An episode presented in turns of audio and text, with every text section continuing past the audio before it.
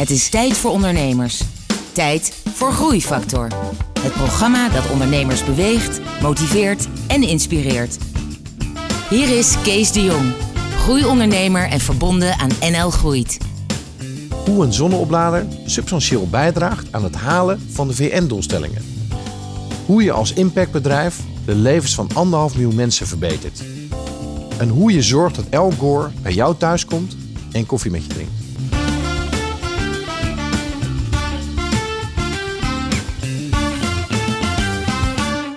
Hallo en welkom bij Groeifactor. Het programma dat ondernemers beweegt, motiveert en inspireert. Met een openhartig gesprek met een inspirerende ondernemer. En vandaag is Maurits Groen de gast. Maurits, jij bent van Wakka Wakka? Ja, onder andere. En stiekem ben jij natuurlijk een bekende Nederlander, hè? Want iedereen kent Wakka Wakka en Maurits Groen.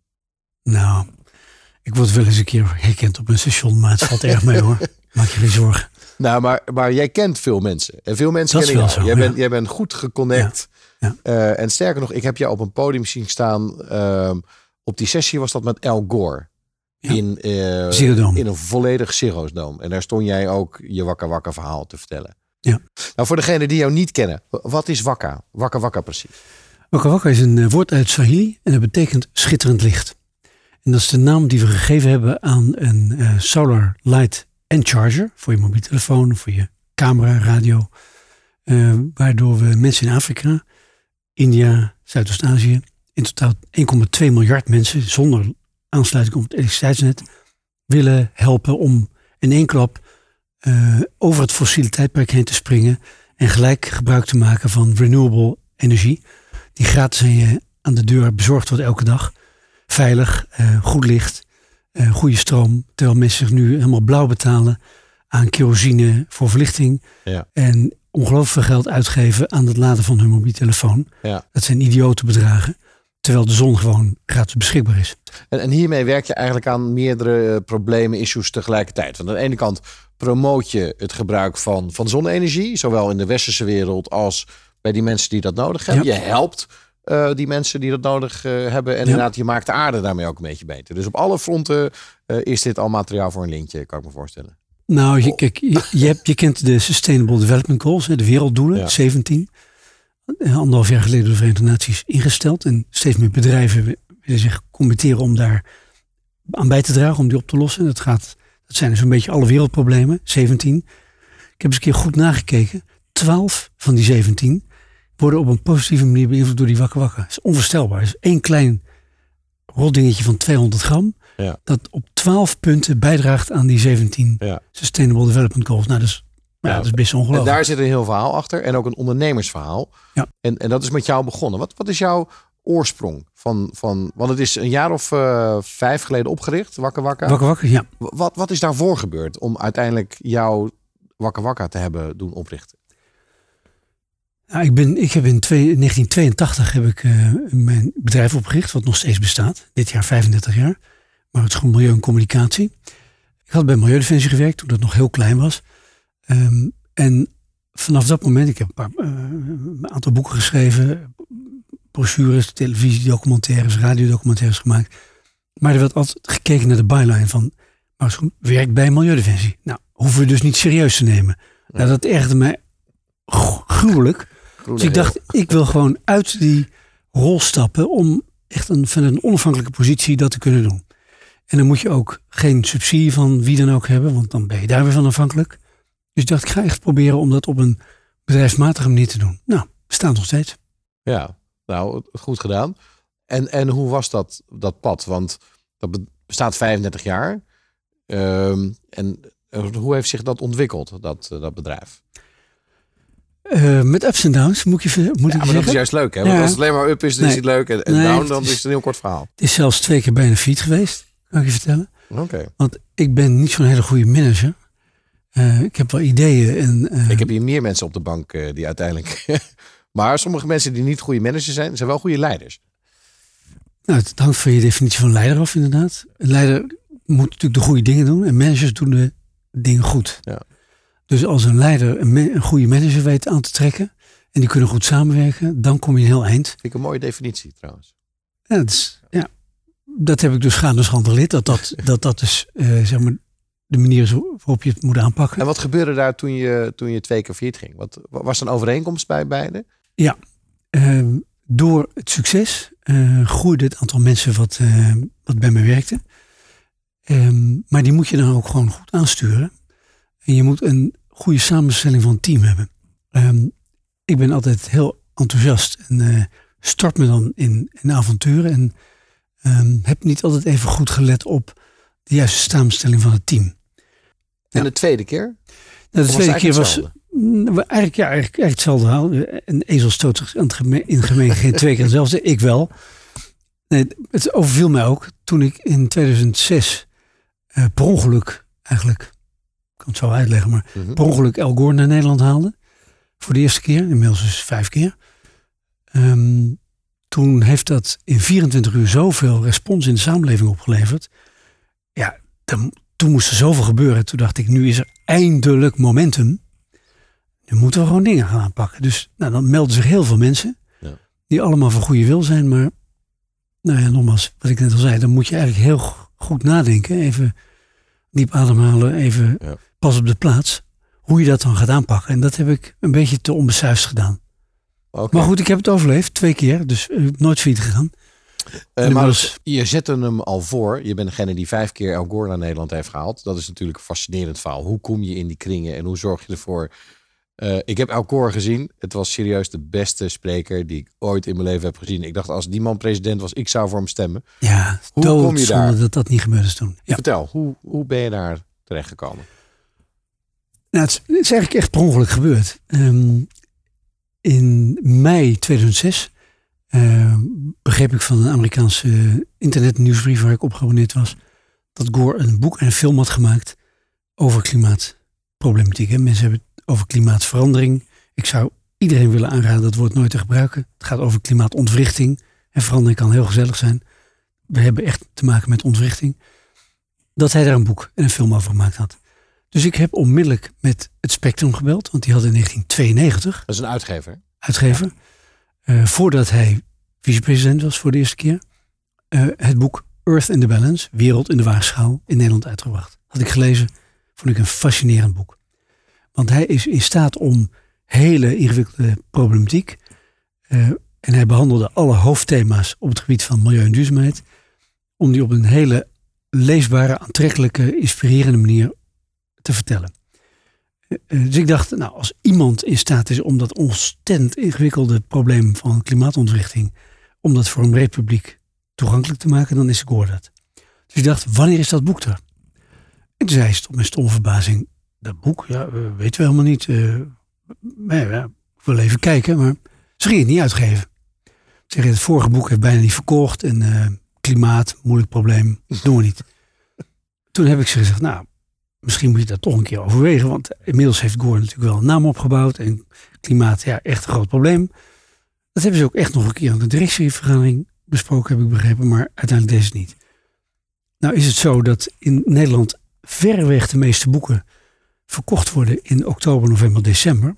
Dus als je in het najaar, zeg maar, daarin mee wil, dan moet je in de boekenweek van oktober, en je hebt er 2, maart en oktober, moet je in oktober gewoon in de boekhandel liggen.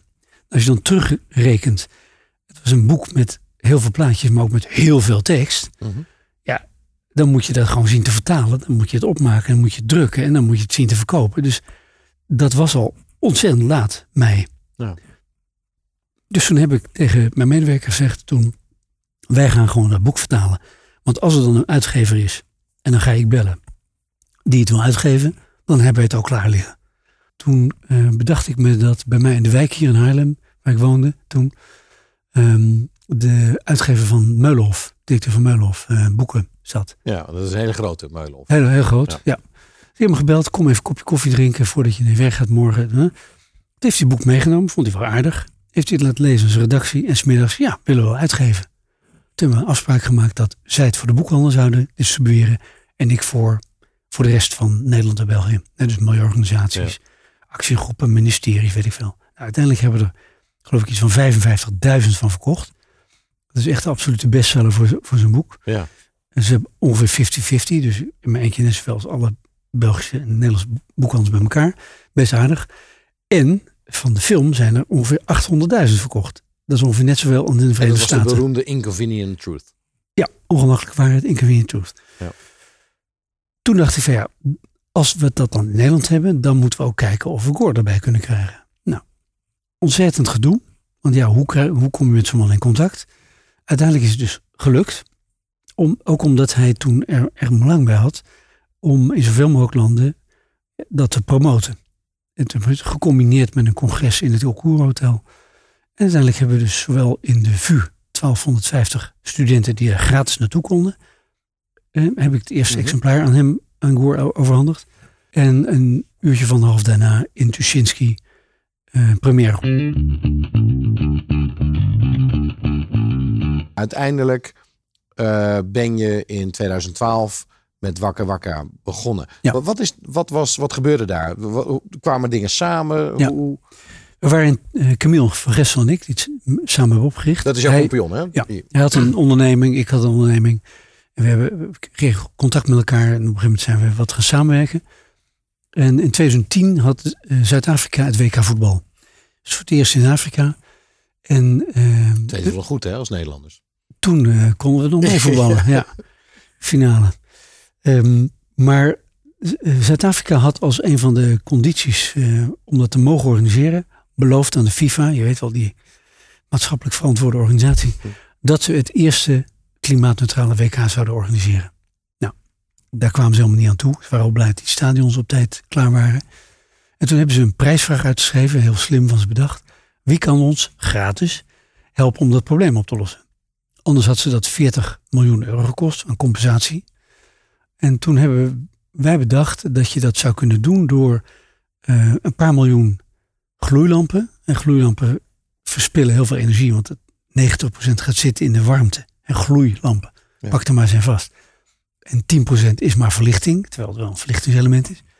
En als je dat dan vervangt door LED-verlichting, die precies andersom, die is 90% efficient, gaat 25 tot 50 keer langer mee. Dus dan kun je uitrekenen dat je heel veel CO2 bespaart. Vooral in Zuid-Afrika, waar alle stroom met hele smerige kolen wordt opgewekt. Dus we hebben dat ingediend. Nou, toen hebben we die wedstrijd gewonnen. Dus wij waren officieel FIFA Green Goal partner. Eeuwig geroemd natuurlijk. Maar toen zagen we dat in Zuid-Afrika... Maar jouw doel was toen gloeilampen vervangen door LED-lampen. Ja, energiebesparing. Zo plat was het eigenlijk al. Of? Ja. Ja. Kijk, ik had daar geen enkel belang bij, want ik deed niks met lampen. Wel knap dat Maurits Groen zo het wint en niet Philips bijvoorbeeld. Dat vonden we ook wel heel grappig, want Philips deed ook mee. Maar we hadden het kennelijk wat slimmer aangepakt. Overigens hadden wij Philips benaderd om die ledlampen te leveren. Maar zij waren... ze wilden niet meer. Nee, maar ze waren letterlijk gezegd, we are in the driver's seat. Dus hebben jullie niet nodig, dat doen we zelf wel. Daar hebben we Maurits Groen niet voor nodig. Ja. Nou, kennelijk wel. Ja. Maar goed, no hard feelings. Het is gewoon gebeurd. En dat heeft een soort van energiebesparing en een eye-opener tot gevolg gehad. Ook voor onszelf. Omdat we toen ontdekten dat zelfs in Zuid-Afrika, met de meest ontwikkelde economie in Afrika, een kwart van de bevolking, 15 miljoen mensen, geen stroom heeft. En die zitten gewoon met kerosinelampjes te klooien. Dat is smerige rotzooi. Slecht licht, duur, stinken, riskant. Ik bedoel, ja. Zo'n lampje valt om en je hele huis staat in de fik. Ja, vaak van die generators die ons in de diesel staat te stinken en te stampen. Gewoon vreselijk. Terwijl je daar gewoon factor 35 moet smeren. Want je hebt continu zon. Ik dacht, waarom gebruiken ze dat niet? Nou, het antwoord is, er is een enorme behoefte, maar geen vraag. Geen kapitaalkrachtige vraag. Ja. Er is dus geen producent die er echt die er brood in ziet, letterlijk en figuurlijk, om daar een goede oplossing voor te bedenken. Dus het enige wat daar dan is aan zonne-energie, dit is goedkope rotzooi. Ja. Nou, daarmee krijgt zonne-energie een slechte naam. Want als je weinig geld hebt en je koopt dan eens een keer in plaats van kerosine zo'n lampje, en het gaat na een week kapot, en denk je van, potverdomme, dat ga ik niet nog een keer doen. Ja. Dus wij wilden gewoon voorkomen dat zonne-energie een slechte naam krijgt. We wilden voorkomen dat mensen 3 keer iets slechts zouden moeten kopen. En het is gewoon, armoede is duur, wat ik al zei. Dus geen Chinese rotzooi, maar gewoon... Nee, gewoon kwalitatief hoogwaardig product. Waardoor mensen goed product hadden, goed licht, maar ook geld zouden uitsparen, doordat het product gewoon heel lang zou kunnen functioneren. Ja. En dat is dus, maar ben je ook zelf gaan ontwerpen? Is dat dus zelf, heb je dat product in elkaar verzonnen? Of heb je gewoon gekeken, wat zijn logische producten die we kunnen gebruiken? En hoe is dat dan? Kijk, ik ben politicoloog. En dat betekent dat je gewoon van alles iets, maar van nergens echt verstand van hebt. Oh, ik ben bedrijfskundige, precies hetzelfde. Ja, dat betekent dus dat je weet dat je afhankelijk bent van mensen die wel verstand van zaken hebben. Dus iemand die alles van zon-PV weet, van batterijen, van industrieel ontwerpen, van ledjes, van noem het maar op.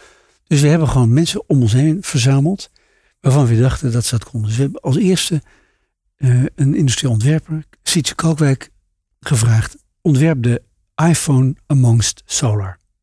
Het moet mooi zijn, het moet draagbaar zijn, het moet functioneel zijn, het moet het lang goed kunnen doen en zo. En die komen op een productieprijs van €150. Nee, nou, het is heel grappig. We hebben gewoon onze spaarpot omgekeerd. Ja. En gewoon een aardige deal met hem gemaakt. Ook want het was een venture iedereen. Ook voor hem. Dus we hebben hem wat betaald, maar vooral ook in royalties. Ja. Nee, maar ik bedoel, hij kwam met zo'n goed ontwerp, wat gewoon heel extreem duur was om te laten maken. Of nee, dat viel heel erg mee. En daarmee hadden we mazzel met het feit dat Camille van Gestel heel veel productiecontacten en ervaring had in China een aantal jaren. Dus hij wist waar hij terecht moest. Dus we hebben dat eigenlijk, voor mijn gevoel, verbijsterend eenvoudig en goedkoop kunnen doen. Ja. En toen bleek na 9 maanden, het heeft 9 maanden geduurd van idee tot en met kant-en-klaar product. Nou, dat is een hele korte cyclus, heb ik begrepen achteraf. Dat we gewoon, het werd getest door Lighting Africa. Dat is de officiële instantie die zijn spullen naar het Fraunhofer Instituut, dat is een soort van TNO in Duitsland, en dan misschien nog een graadje beter, ging sturen om dat te testen. Dat we gewoon ineens het by far het meest efficiënte LED-lampje ter wereld hadden bedacht. Nou, ik viel van mijn stoel gewoon. Die Maurits Groen. Nou ja, ik niet, nogmaals. Maar die, we hadden het toch voor elkaar. Ja. Nou ja, het was Siets had ontwikkeld. Maar we hebben natuurlijk de componenten. Die moet je natuurlijk sourcen waar ze ook maar de beste te krijgen zijn. Groeifactor is een initiatief van MKB Brandstof. Ga naar groeifactor.nl voor nog meer openhartige verhalen van inspirerende ondernemers. Groeifactor inspireert ondernemers. Was nou het belangrijkste dat je eigenlijk een bedrijf wilde bouwen? Of was nou het belangrijkste dat je 1 miljoen mensen in Afrika wilde helpen? Ja, 1,2 miljard om precies te zijn. 1,2 miljard mensen. Dat is de zo enthousiast en naïef, dat is ons doel. Iedereen, kijk, alles begint met licht. Zelfs de Bijbel begint met licht. En in het begin, er zij licht.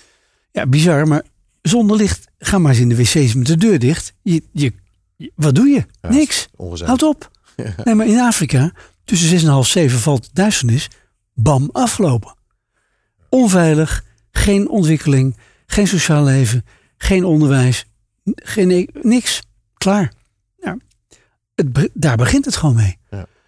Dus ja, ik heb wel eens bedacht van, ik vind het wel logisch dat die economieën het zo moeilijk hebben. En dan heb je nog te maken met mensen die denken dat ze energie, dat ze stroom hebben, maar waarbij de stroom voortdurend uitvalt. Nou, dat is iets frustrerender dan te weten dat je het niet hebt, denken dat je het wel hebt, en het voortdurend op onverwachte momenten, 5 minuten, 5 uur, niet hebben. Killing. Nee, maar dat is bij gemiddeld tweedrangs Zuid-Amerikaans land, heb je dat ook, precies. Weet ik uit ervaring. En dat is, maar uiteindelijk, het format was wel een bedrijf, wat je had. En daarbij hoort dus, je had een idee, maar je hebt dan ook geld nodig. Je hebt kapitaal nodig. Je hebt investeerders nodig. Je hebt een businessplan nodig. Je hebt, dat ging wel op die manier zo. Of kwam er een groot fonds voorbij die zegt, joh, hier hebben 5 miljoen, ga maar in gang. Nee. We hebben alles gewoon echt zelf gedaan. Op een gegeven moment was ons spaarpot leeg en het product nog niet klaar. En toen zijn we gaan crowdfunden. Dat was in die tijd, ruim 5 jaar geleden, was het echt nog een relatief vroeg bij fenomeen. Ja. Hebben we in de loop van de tijd iets van 10 keer gedaan. Een paar kleine, maar ook een stuk of 4 grote. Ja. Alles bij elkaar iets van 3,5 miljoen euro opgehaald. Nou, niet niks. Om ook weer nieuwe ontwikkelingen te kunnen financieren. Want als je een kwalitatief hoogwaardig product aan de allerarmste mensen in moeilijke landen wil verkopen, dan staan de banken en de financiers niet in rijen van 4 voor je deur om je daarin te helpen. Dus het is echt lastig verhaal. Nee, en je wilt het ook verkopen, zeg maar, op een... Want je verkoopt het zowel in de westerse landen als in de Afrikaanse landen. Ik neem aan dat je niet dezelfde prijsstelling hanteert. Grappig, goed dat je het vraagt. Wij hebben die markt niet ontdekt. We hebben ook niet van tevoren bedacht dat we het ook in het westen zouden willen verkopen. Die markt heeft eigenlijk ons per ongeluk ontdekt. We hadden een crowdfunding campagne. Nou, dat doe je in het westen. Een Kickstarter, dat is wereldwijd. Ook in de Verenigde Staten. En toen mailde iemand van, ik doe mee. Maar ik wil eigenlijk jullie product wel gaan verkopen in de Verenigde Staten. En toen dachten we, wat? Verkopen in de Verenigde Staten? We willen mensen zonder licht en stroom in Afrika helpen. Nee, een goed product voor de outdoormarkt. Als je gaat zeilen, hier valt regelmatig de stroom uit, want we hebben allemaal bovengrondse leidingen en we hebben hurricanes en weet ik veel maar. Dus nee, daar is echt een grote markt voor. Oh, dachten wij. Dat is interessant. Even doordenken. Toen hebben we het Robinhood pricing model ontwikkeld. Dat betekent gewoon dat je Amerika en Europa veel meer betaalt dan in Afrika. En dat je met het geld dat je hier verdient, dat je daar de prijs omlaag kunt krijgen. En dat doen we nog steeds. In Rwanda hebben we nu ook een bedrijf met iets van 12, 13, 14 mensen in dienst. En nog een heel veel agents en verkoopwinkelspunten. Daar verkopen we hetzelfde ding wat hier voor €69 verkocht wordt voor 7,5. Dus dat is ongeveer een tiende van de prijs. Wat zwaar onder de kostprijs is. Ja. Maar het is net een beetje als met een hypotheek. Je legt wat geld op tafel als aanbetaling. Dan mag je in het huis wonen, is het van jou. Maar dan betaal je het met maandelijkse betalingen af. Nou, dat doen we in Rwanda precies hetzelfde. Je kunt er voor $7,5 kun je hem kopen. Dan heb je toegang. Maar dan moet je elke week een kraskaartje kopen. Of via mobiele betaling. Met een paar dubbeltjes. Ja. Dat ding activeren. Dus je laat hem op, maar je doet het pas als je hem activeert met zo'n kraskaart. Daarmee betaal je het geleidelijk aan af. Tot een bedrag wat nog onder de helft van de prijs in het westen ligt. Dus geen woekerrentes of zoiets dergelijks. Een ietsje ingewikkelder concept. Want ja, je moet wel met die kraskaarten en zo dealen. Maar daarmee maak je het bereikbaar voor mensen die ook kraskaart, dat is een code en met die code kan die weer werken? Werkt het zo? Klopt. Je koopt een kaart. Er zit een code in. Die toetsen, dit is een Wakka Wakka met een toetsenbordje. Dat is een ander model dan wat we hier verkopen in het westen. Dat toets je in en dan weet de chip op de printed circuitboard in de Wakka Wakka dat er een week betaald is. Grappig. Ja. Ja, die heb ik helemaal nooit van gehoord. Op die manier. Ik heb natuurlijk een normale Wakka Wakka dingen. Maar dat is wel, want uiteindelijk sinds 2012, dus in 5 jaar... is het wel enorm succes. Kunnen we dat vaststellen? Ja, maar een onderneming is nooit een succes. Want succes is nooit gegarandeerd tot in de eeuwigheid. We zeilen heel scherp aan de wind. Want nogmaals, het doel is niet om veel geld te verdienen, maar om veel impact te hebben. Ja, je bent een echt impactbedrijf. Ja, maar daar heb je dus geld voor nodig. Ja. Ja, dus ook, we zijn echt een bedrijf, dus je moet ook geld verdienen om het te kunnen uitgeven. Ja, want inmiddels heb je een man of 45 op de loonlijst. Iets van ruim 20 in Nederland. Ja. Iets van tegen de 15 in Rwanda. En een stuk of 4 in de Verenigde Staten. Ja. Ja. Dus als het een paar maanden tegen zit, dan heb je alle normale problemen van ieder normaal bedrijf. Klopt, ja. Nou, en je moet het is niet een website of een app. Het is gewoon echt een concreet product. Ja. Waar je grondstoffen en componenten voor moet inkopen. Ja. Die gewoon met containers verscheept moeten worden. Die gewoon fysiek vervoerd moeten worden naar winkels in lastige landen in Afrika. Dat is een heel gedoe. Maar is het leiden van een impactbedrijf, is dat nou echt zo anders dan het leiden van een normaal bedrijf? Ja, dat weet ik eigenlijk niet zo goed. Kijk, wat bij ons leidend is die impact. Ja.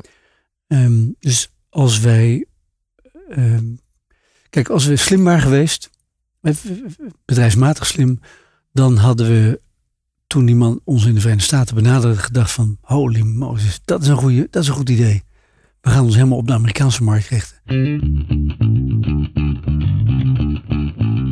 Kan je iets beschrijven van de afgelopen 5 jaar? Want natuurlijk het impact ondernemen en alles met Wakka Wakka is super interessant. Alleen dit gaat ook wel over ondernemers en je ondernemerservaringen en je tegenslagen en je dieptepunten en je hoogtepunten. Als je kijkt naar de afgelopen 5 jaar, laten we ons even daarop richten met Wakka Wakka. Want wat is in die reis tegengevallen? Wat zijn nou dingen waarvan je dacht, Nou, kijk, ik vertelde eerder over die twee keer dat mijn eerste bedrijf bijna failliet was. Nou, 2 keer mij aan dezelfde steen gestoten. Dit keer ietsje minder. Omdat ik me realiseerde, we moeten een goed evenwichtig team hebben met zo professioneel mogelijke mensen. Nou, Camille is volkomen aanvullend op wat ik kan en doe. We overlappen in ons enthousiasme, zou ik bijna zeggen. Maar hij heeft veel verstand van productie, logistiek, dat soort zaken. Nou, dat heb je natuurlijk nodig als je een concreet product gaat maken en wilt distribueren en verkopen.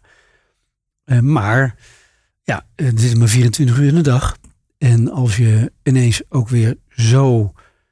Binnen 3 maanden hadden we aanvragen uit 30 landen. En van Bolivia tot en met Benin, van de Comoren tot en met Malawi. Nou, noem het maar op. En in eerste instantie je weet niet waar de markt echt ligt. Je weet niet met welke partijen je echt in zee kunt. Dus je bent heel veel tijd kwijt om uit te zoeken wat betrouwbare partijen zijn. En waar ook echt mogelijkheden liggen. Dan ontdek je dat je moet focussen. En dat is een voor de hand liggend verhaal. Maar waar dan? En hoe dan? Dus daar ben je druk mee bezig. En je hebt niet het geld van meet af aan om gewoon al die specialisten gewoon maar aan te trekken en op de loonlijst te zetten. Ja. Dus mensen die je in het begin aan weten trekken door je enthousiasme. Dat zijn over het algemeen niet mensen met een hypotheek en studerende kinderen. Want ja, die moeten ook een fatsoenlijk salaris verdienen. En dat geld hadden we gewoon helemaal niet. Banken stonden niet in de rij. Andere financiers ook niet onmiddellijk. En ik ben ook iemand die niet zozeer geneigd is om zijn hand op te houden. Ik wil eerst laten zien dat we het kunnen. Maar je werkt dus met heel veel vrijwilligers eigenlijk in het begin. Nou, niet vrijwilligers. Nee. In het begin, onze eerste medewerker, die heeft 4 maanden, wist hij van tevoren, op zijn eerste salaris moeten wachten. En dat geld hebben we toen op basis van de eerste crowdfunding. Dat heeft hij dus vrijwillig gedaan. Ja. Heeft dat ook wel gehad. En toen zijn we heel geleidelijk verder gaan uitbouwen. Maar sinds 3/4 jaar, een jaar, hebben we echt ook een aantal seasoned professionals met 10, 15, 20, 25 jaar ervaring in belang voor ons. Productontwikkeling, technologie, financiën, management, social media. Nou, wat je allemaal nodig hebt, customer support. Die we dan nu ook aan ons weten te binden. Omdat we niet alleen een leuk verhaal hebben. Maar ook een bedrijf wat salaris kan betalen. Maar dat is dan nu de fase van professionalisering. Ja. Dus, maar daarvoor was het dus lastig. Het was super lastig. Ja. Super lastig. Want je moet keihard werk. Je moet eigenlijk 5 functies tegelijk vervullen. En soms ook dingen waar je gewoon heel weinig verstand van hebt. Dus dan moet je bij anderen te raden. Ja, die bereid moeten zijn om jou te helpen. Ja. Terwijl ook gewoon die hele winkel... het ergste is nevenkopen. En klanten zijn tegenwoordig ontzettend ongeduldig en veel eisend. Zeker in de Verenigde Staten. Je hebt te maken met tijdsverschil. Dus je bent in één klap van een tweemanszaakje... ben je een wereldwijd bedrijf. Je moet ook de telefoon opnemen om... iemand te woord staan die in Pittsburgh of Pennsylvania ineens een dingetje heeft wat het niet doet, om wat voor reden dan ook. Ja. En dan moet je weten wat er aan de hand is. Dan moet je het heel snel weten te vervangen, want via social media sta je zo op de zwarte lijst. En dat kun je gewoon niet, niet hebben. Dus het is echt uitdagend. Je hebt een zwaar leven gehad dan in die tijd. En daarnaast had je natuurlijk ook nog je eigen communicatieadvies. Communicatieadviesbureau, uitgeverij. En nog 2 stichtingen. Dus had je het anders gedaan als je terugkijkt?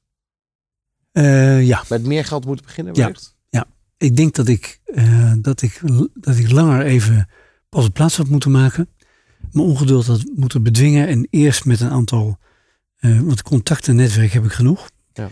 Dat ik misschien mijn trots een beetje had moeten inslikken. En gewoon met een aantal mensen had moeten praten van... Dit is ons plan. We denken dat we zoveel nodig hebben. Maar misschien hebben we het verkeerd. Kijk er eens naar. Ja. Denk mee. En wil je meedoen? Ja. Dan hadden we gewoon veel minder tijd hoeven te besteden aan iedere keer weer plukjes geld bij elkaar zien te fietsen. Ja. Wat mij betreft zou het wel ietsje sneller mogen. Ja. Maurits, we lopen een beetje aan het einde van het interview.